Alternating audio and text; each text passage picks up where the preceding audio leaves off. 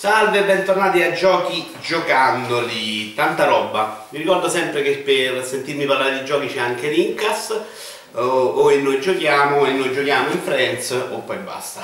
Allora, partiamo dalla beta di Steep, spero si pronunci così, anche se sembra una roba tipo stitico, tipo la malattia che è questo gioco di Ubisoft uh, con le, le, scalate della montagna, insomma, lo, lo, di sport estremi sulla neve. Ed è una roba che a me fondamentalmente interessa poco, non sono mai piaciuti i giochi di sciare, tipo Cool Borders, 1080, questi giochi qua. L'ho provato, questo mi sembra avere l'aggravante, per i miei gusti dico, del free roaming uh, messo lì con la forza. Quindi tu mentre discendi devi stare col binocolo anche a cercarti le gare Boh, non mi ha detto niente, sinceramente. Ho provato tutte e tre le prove, sono... una era beh, lo snowboard, poi c'era il deltaplano e il parapendio, insomma, vai a capire se ce ne sono anche altre. Comunque non mi ha detto niente, ma potrebbe non essere colpa sua. Invece mi sono giocato dei capi- capitoli, quelli livelli extra di Lego Dimension che mi mancavano. Tra l'altro che Stop continua a fare offerte al 50% e se finisce così li compro tutti Oddio, i livelli li ho già comprati tutti extra, ma continuo a comprare anche fan pack da quando li hanno messi a metà prezzo. E ho preso anche i due pack aggiuntivi, quelli di Ghostbuster e di Animali Fantastici e dove trovarli.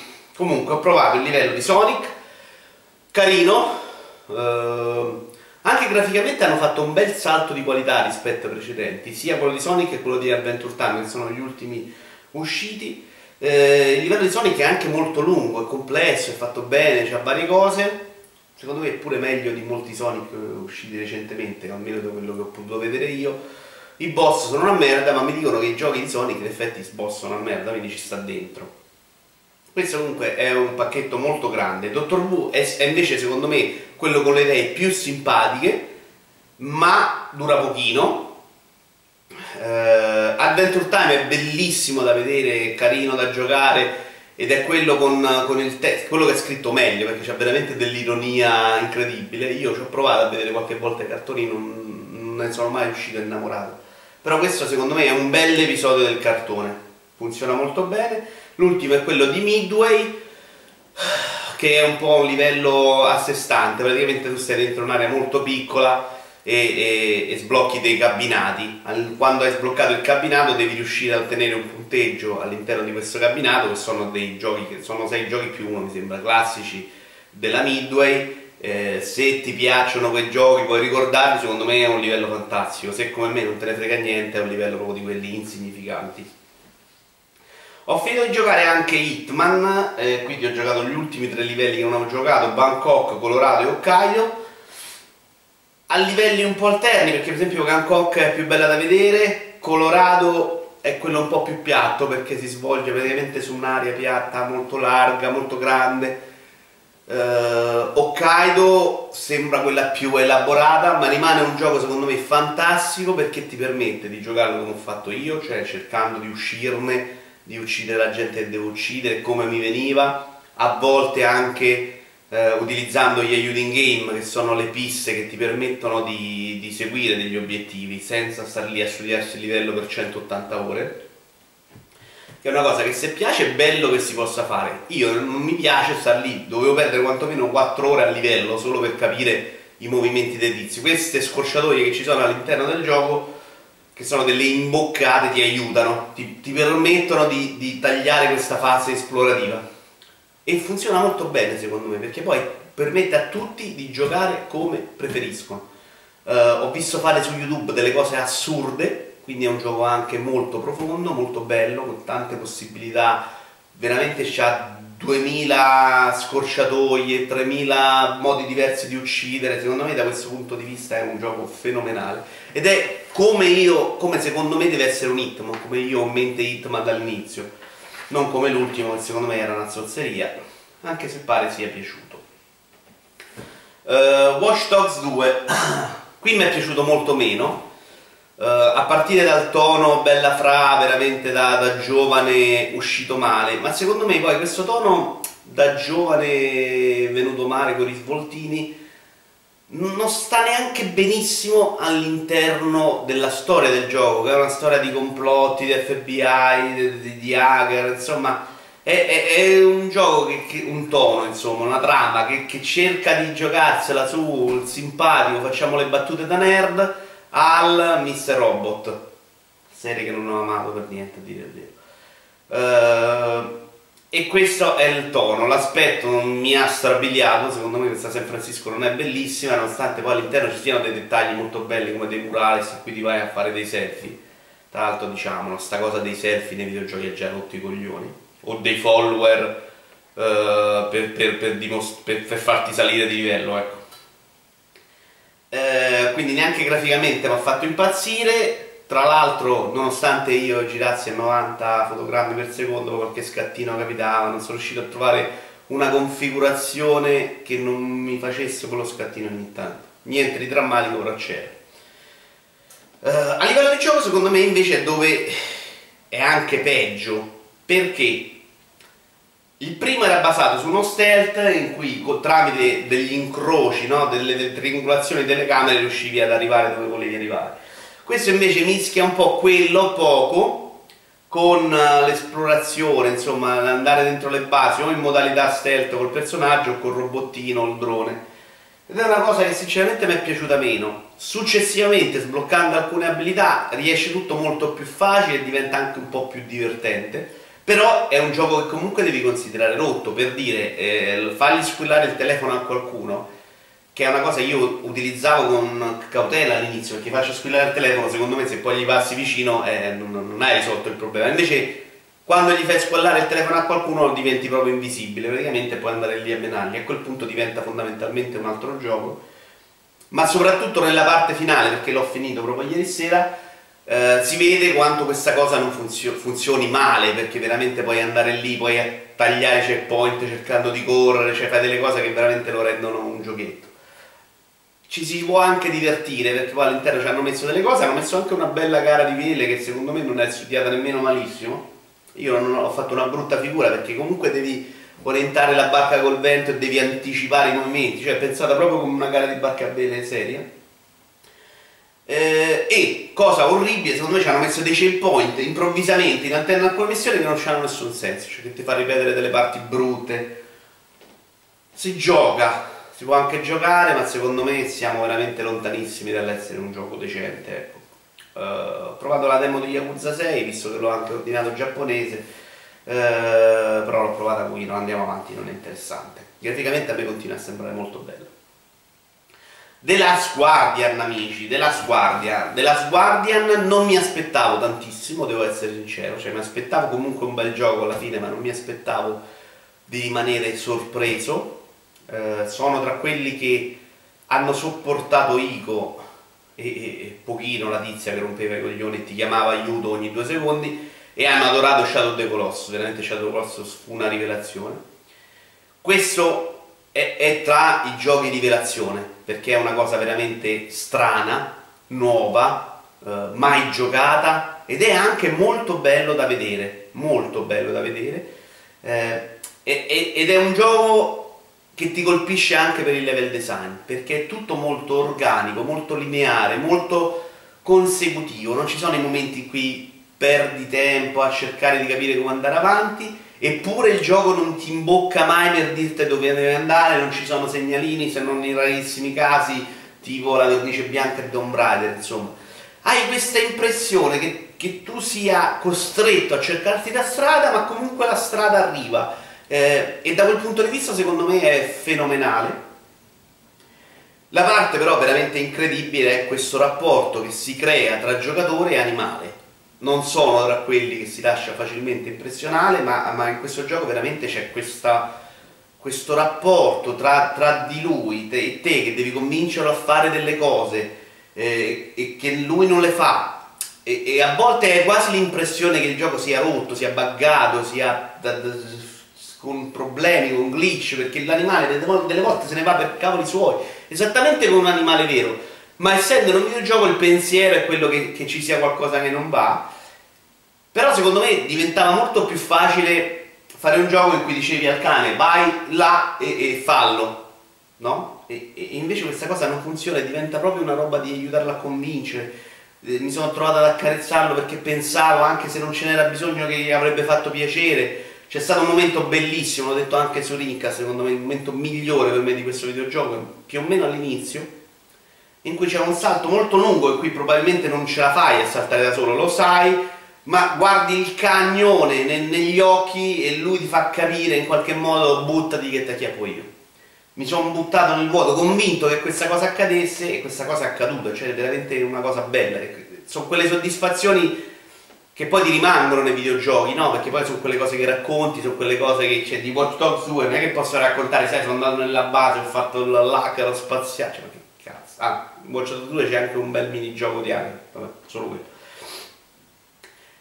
E, e quindi è un'esperienza comunque che secondo me eh, è imprescindibile per un videogiocatore perché è una, roba, è una roba troppo diversa e troppo di un altro livello, con questa intelligenza artificiale che secondo me meravigliosa, le animazioni dell'animale sono fantastiche, eh, ci sono proprio delle cose che tu le capisci un attimo prima a seconda di come lui si muove, eh, gioco veramente di un alto livello.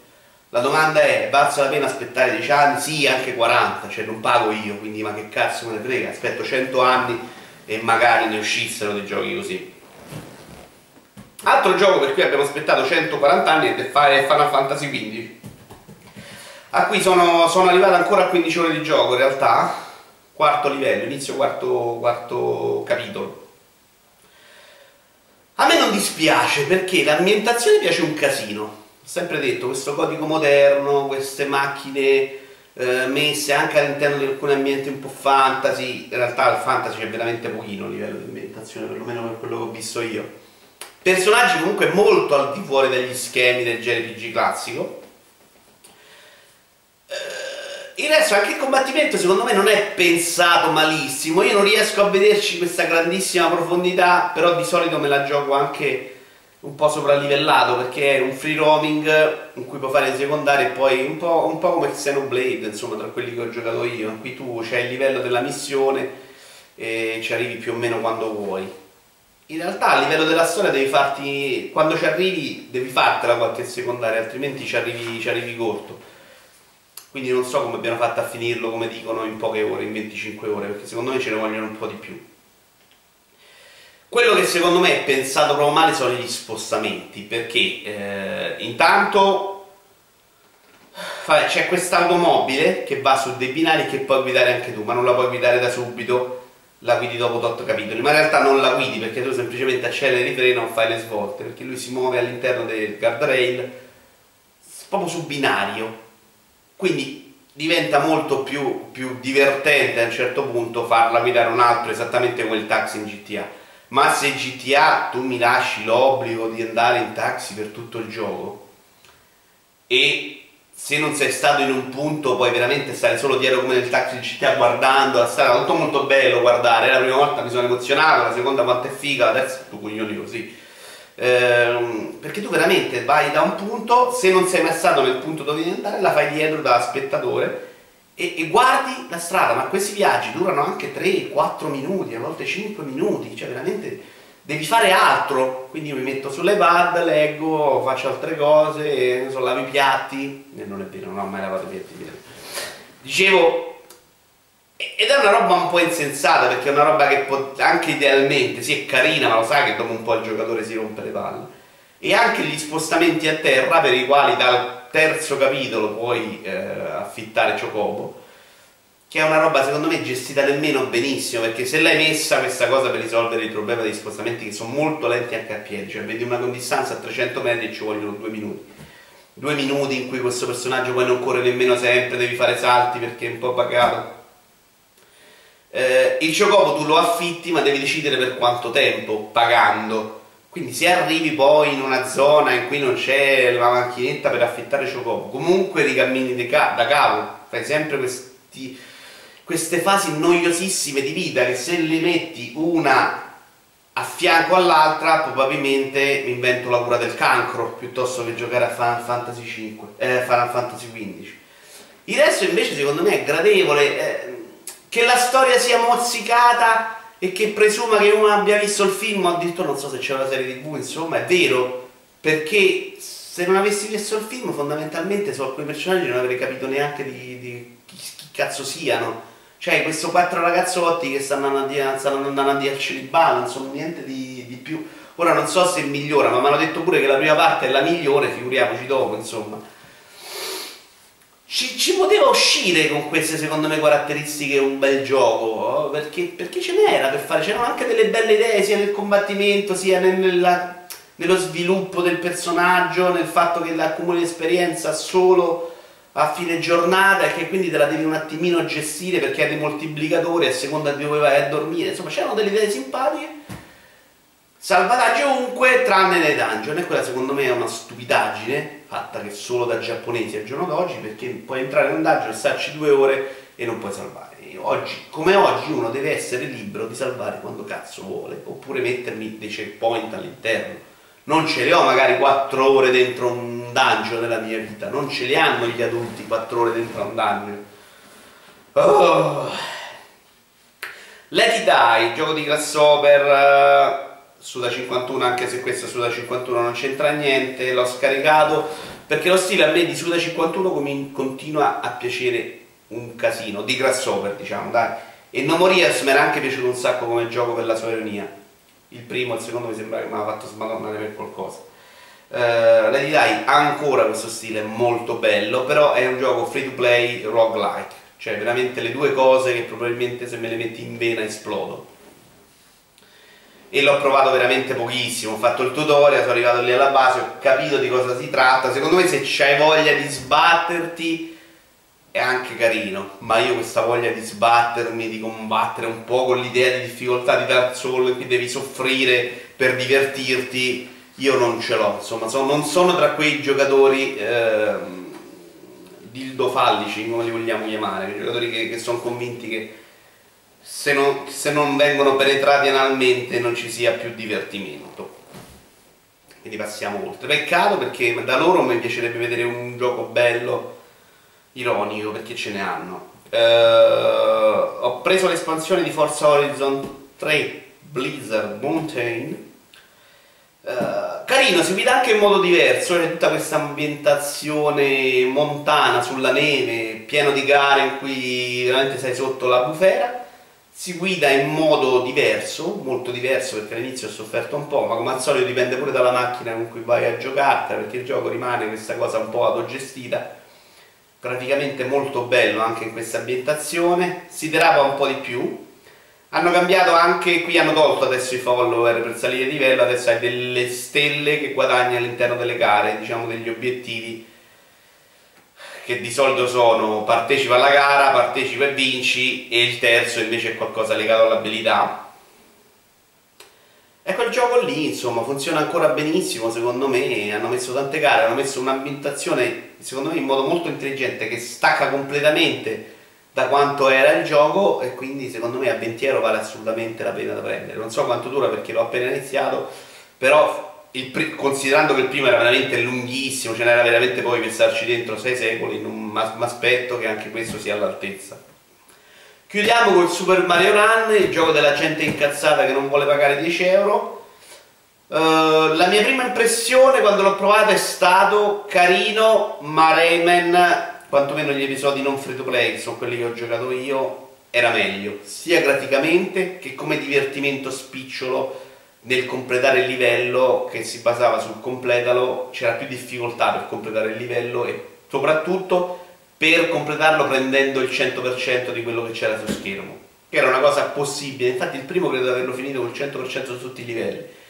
E, e però mh, presupponeva che uno dovesse un po' memorizzare i livelli dovesse fare un po' di acrobazie un attimino più simpatiche. Questo no, completare il livello è una robetta, completare tutti i sei mondi, tutti i quattro livelli dei sei mondi è una robetta da un'ora perché fondamentalmente alla fine ci arrivi senza, senza c'è anche due vite extra, insomma ci arrivi senza difficoltà. Però poi ho scoperto che una profondità incredibile ce l'ha all'interno di questi livelli quando vuoi prendere tutte le monete, che in questo caso però non sono solo, sono 5, ma sono di tre colori diversi, quindi una volta che hai preso le prime 5 sblocchi le seconde 5 sono rosa, viola e, e c'è tutta una diatriba su internet su se le terze siano nere o verdi scure. ma sono assolutamente verdi scure, probabilmente la gente non sa settare i colori del proprio device. Eh, e, e, mano a mano salgono anche le difficoltà, di, di, è più difficile anche trovare il modo di raggiungere. Quindi per completare questi mondi eh, al 100% c'è veramente da, da faticarci molto, non è un'esperienza semplicissima e da quel punto di vista si vede poi assolutamente la genialità di Nintendo, il level design, perché è tutto molto, molto scorrevole, molto veloce, probabilmente anche più divertente dei, degli ultimi Mario 2D che abbiamo visto, che sono un po' più anacquati. Questo per fare delle missioncine di pochi secondi hanno, hanno, concentrato un po' tutto nello stretto. Oltre a questi mondi, che diciamo che è il gioco classico in singolo, hanno messo delle sfide molto simpatiche, giocatore contro giocatore, nelle quali tu devi percorrere velocemente il livello ottenendo più monete possibili e quindi anche più Todd a seguito, facendo evoluzioni strane o cose particolari, credo. Uh, l'unica cosa che non mi convince di queste sfide che sono simpatiche è che quando fai la rivincita con un giocatore lui ti rifà la rivincita sullo stesso livello. Secondo me aveva più senso fare la rivincita con lo stesso giocatore ma su un altro livello, perché poi magari con un giocatore perdi perché conosce bene un livello e se continui a farlo su quello vai solo a morirci cento volte.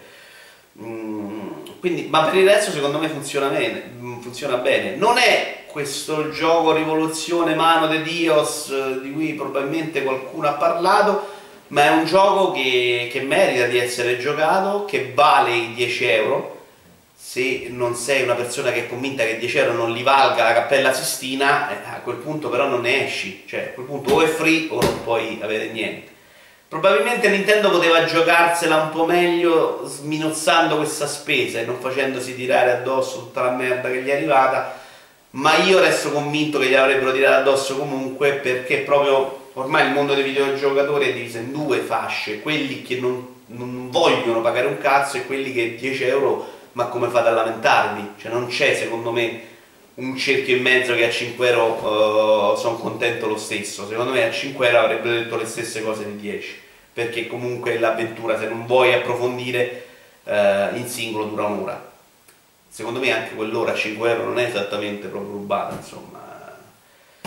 Quindi boh Secondo me è buono, secondo me Nintendo non ci farà i miliardi, ma Nintendo può magari usare queste applicazioni per indovinare qualche gioco, farci un po' di soldi che poi vedremo spesi nei videogiochi che piacciono a noi di Nintendo e con i quali probabilmente continuerà anche con Switch a schiantarsi contro un muro perché non vedo proprio possibilità di successo. Spero di sbagliarmi.